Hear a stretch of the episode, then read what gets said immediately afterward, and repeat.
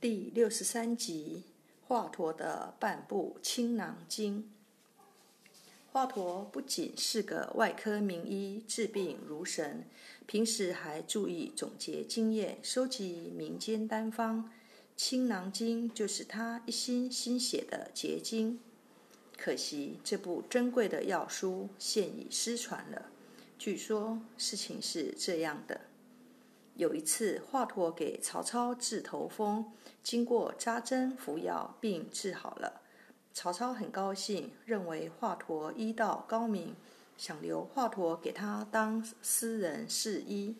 人人都知道，当了侍医就得终日住在深宫大院里，别说给老百姓治病，就是想和外界接触也不可能。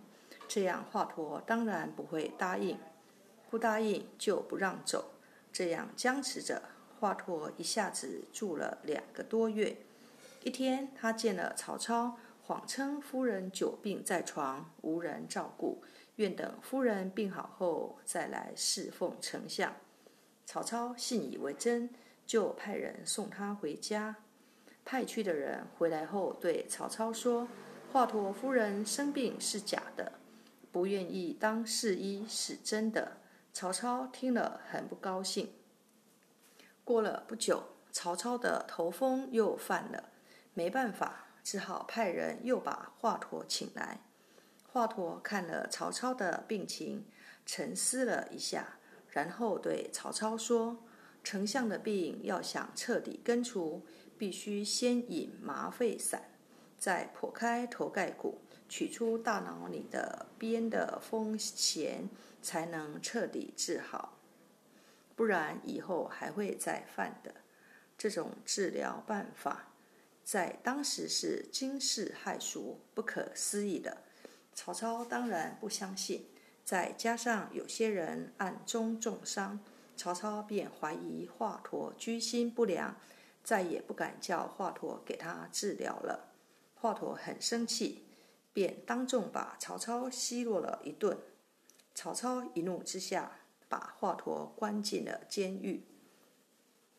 华佗被关进监狱以后，生了病，自觉没有出狱的指望了，就下定决心要把一生为人治病的经验总结出来，流传后世，广济众人。从那时起，华佗整整写了一年三个月。终于把书写成了，而他的病也越发沉重了。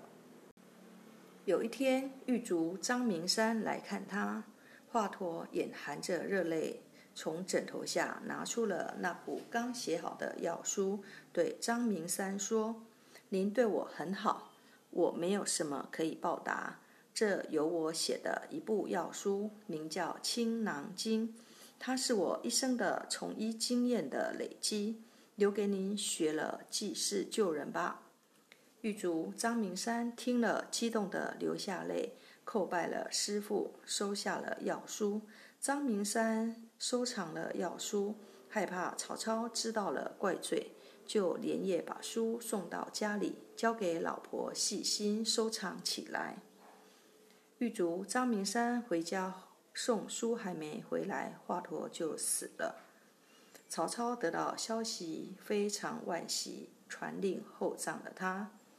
华佗死后，狱卒张明山很难过，发誓要刻苦学习，为民治病，以为师父在天之灵。